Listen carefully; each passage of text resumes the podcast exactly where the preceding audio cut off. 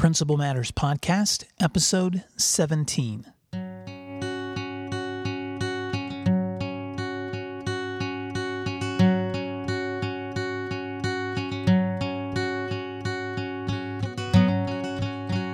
Hi, this is William D. Parker. I'd like to welcome you to Principal Matters Podcast, the School Leaders Podcast, where each week I share with you insights, strategies, and practical tips on improving your service to students in your community.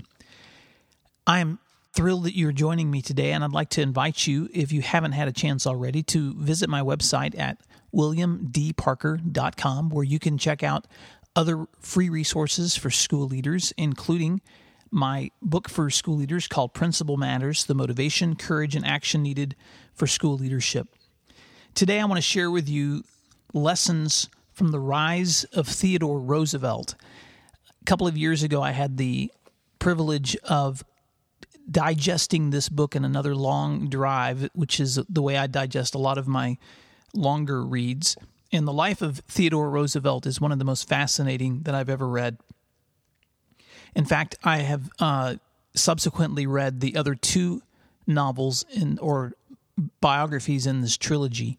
And I'd like to encourage you if you love biography, if you love learning about the life of past heroes or leaders, then check out The Rise of Theodore Roosevelt by Edmund Morris. In his book, he chronicles the life of Roosevelt from his birth to the day he becomes president. And in the subsequent books, he takes up the other parts of Roosevelt's life through his presidency. And then his third book, uh, Colonel Roosevelt, he chronicles the life of Roosevelt post presidency until his death.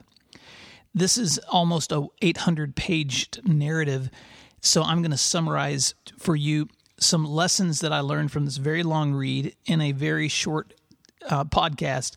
So let's just jump right into it. I want to talk today about eight specific lessons that I think you could learn from the life of another leader. The first lesson is this never underestimate the power of early education.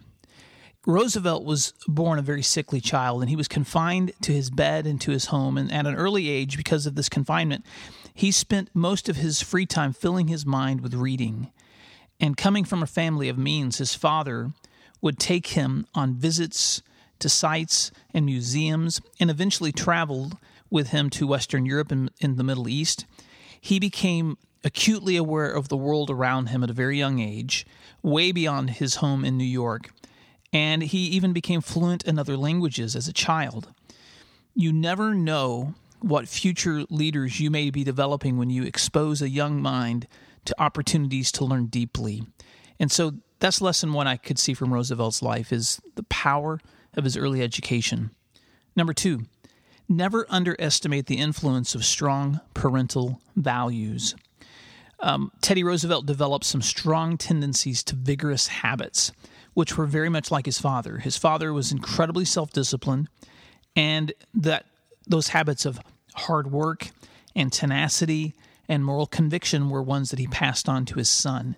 His son, who was uh, not afraid to fiercely confront dishonesty or corruption when he grew older. So, the legacy of a great leader often begins with who mentored them the people who mentor us influence us to become who we will become, and the people whom we mentor have the same opportunities to demonstrate those values we're teaching them. Number three, never underestimate the benefits of rigorous self improvement. Now, I know that there are certain things that happen to people in life that are within their control and some things that are beyond their control. But the things that Teddy Roosevelt could control were things that he was told would be impossible. When he was a young teen, his family doctor told him, You have a very sharp mind, but a weak body, and you should develop that mind since you can't do both.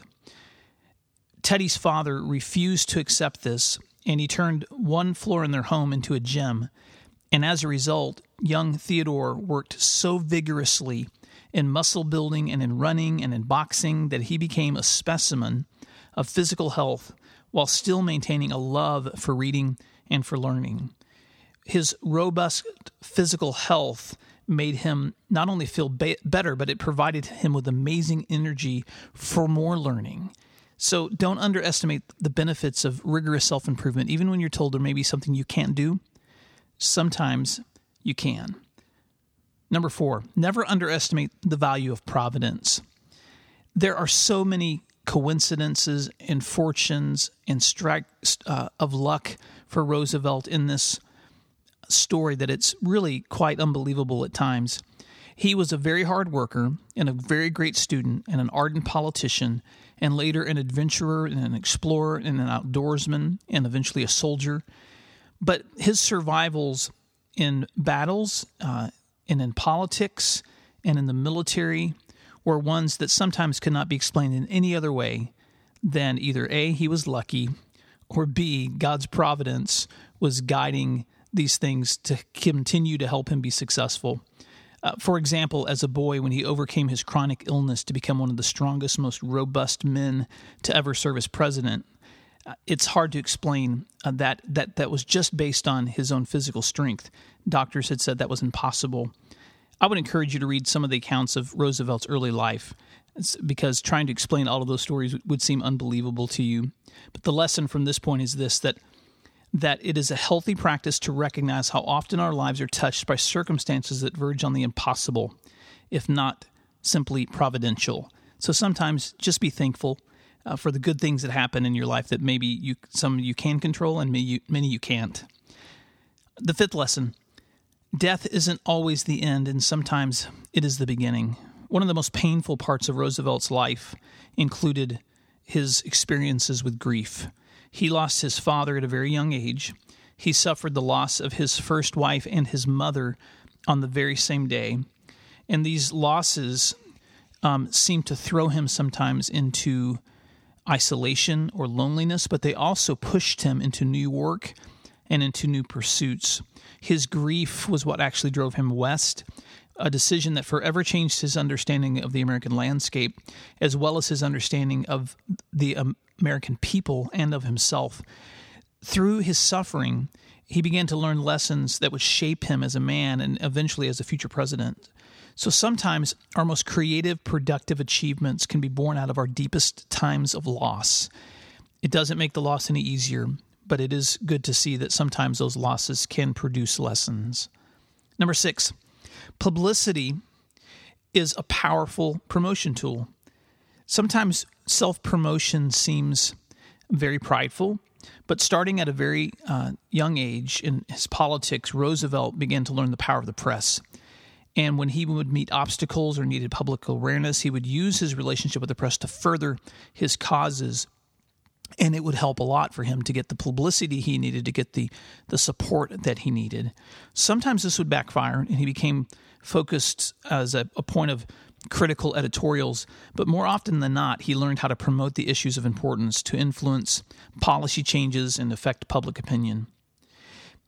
Your communication of ideas with a bigger audience is a great way to grow momentum for whatever cause you're trying to create and promote Lesson seven a solitary focus on your enemies instead of your friends will lead to an inevitable dead end. One of the most difficult points in Roosevelt's career was when he was the commissioner of the police commissioner of New York City.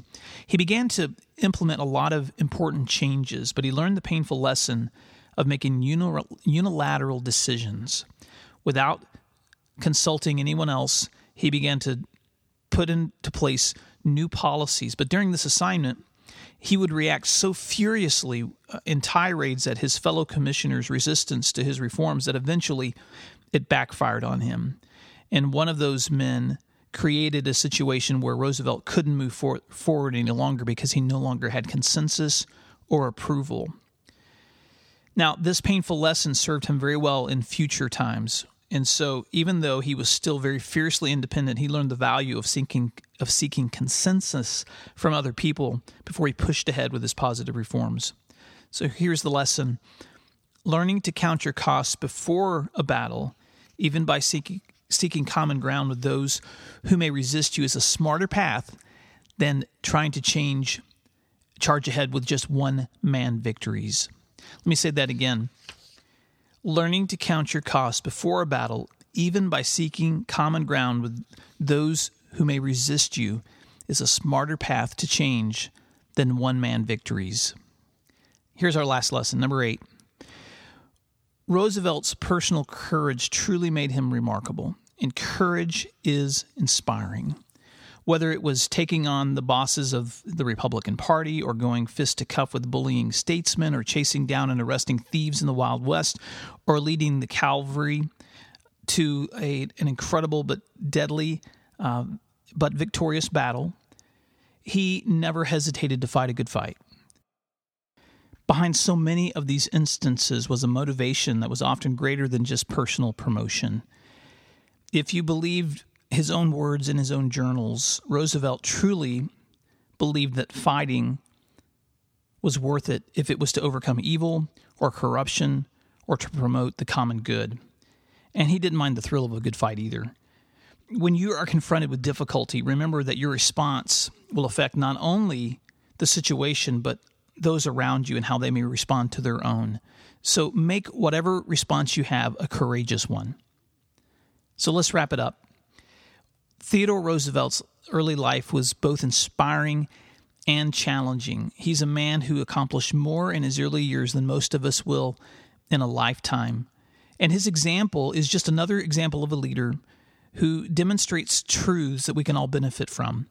He learned deep lessons from wrestling with grief. He understood the power of communication. He benefited from defeats as well as victories, and he often chose the more difficult path when he knew he was going to do the right thing. And as a result, he made an incredible difference in his time and in the world in which we live. And with God's help, we can make a difference too when we make those kinds of choices. So here's your question for the day How have you learned to turn difficulties into opportunities? Think about someone you can share with today about a way that you have grown through adversity. I want to tell you thank you for taking time to listen to Principal Matters, the School Leaders Podcast. And let me invite you, if you haven't on iTunes, to rate, rate this program when you do these podcast episodes become even more available for others to enjoy and learn from. Just a reminder that on williamdparker.com you can find free resources for school leaders every day. And when you subscribe to receive my free weekly updates, you'll also receive an ebook, a free ebook called Eight Hats for Leaders The Essential Roles for School Leadership. I'd love to share that resource with you. Thank you so much I hope you have a fantastic day, and thanks again for doing work that matters.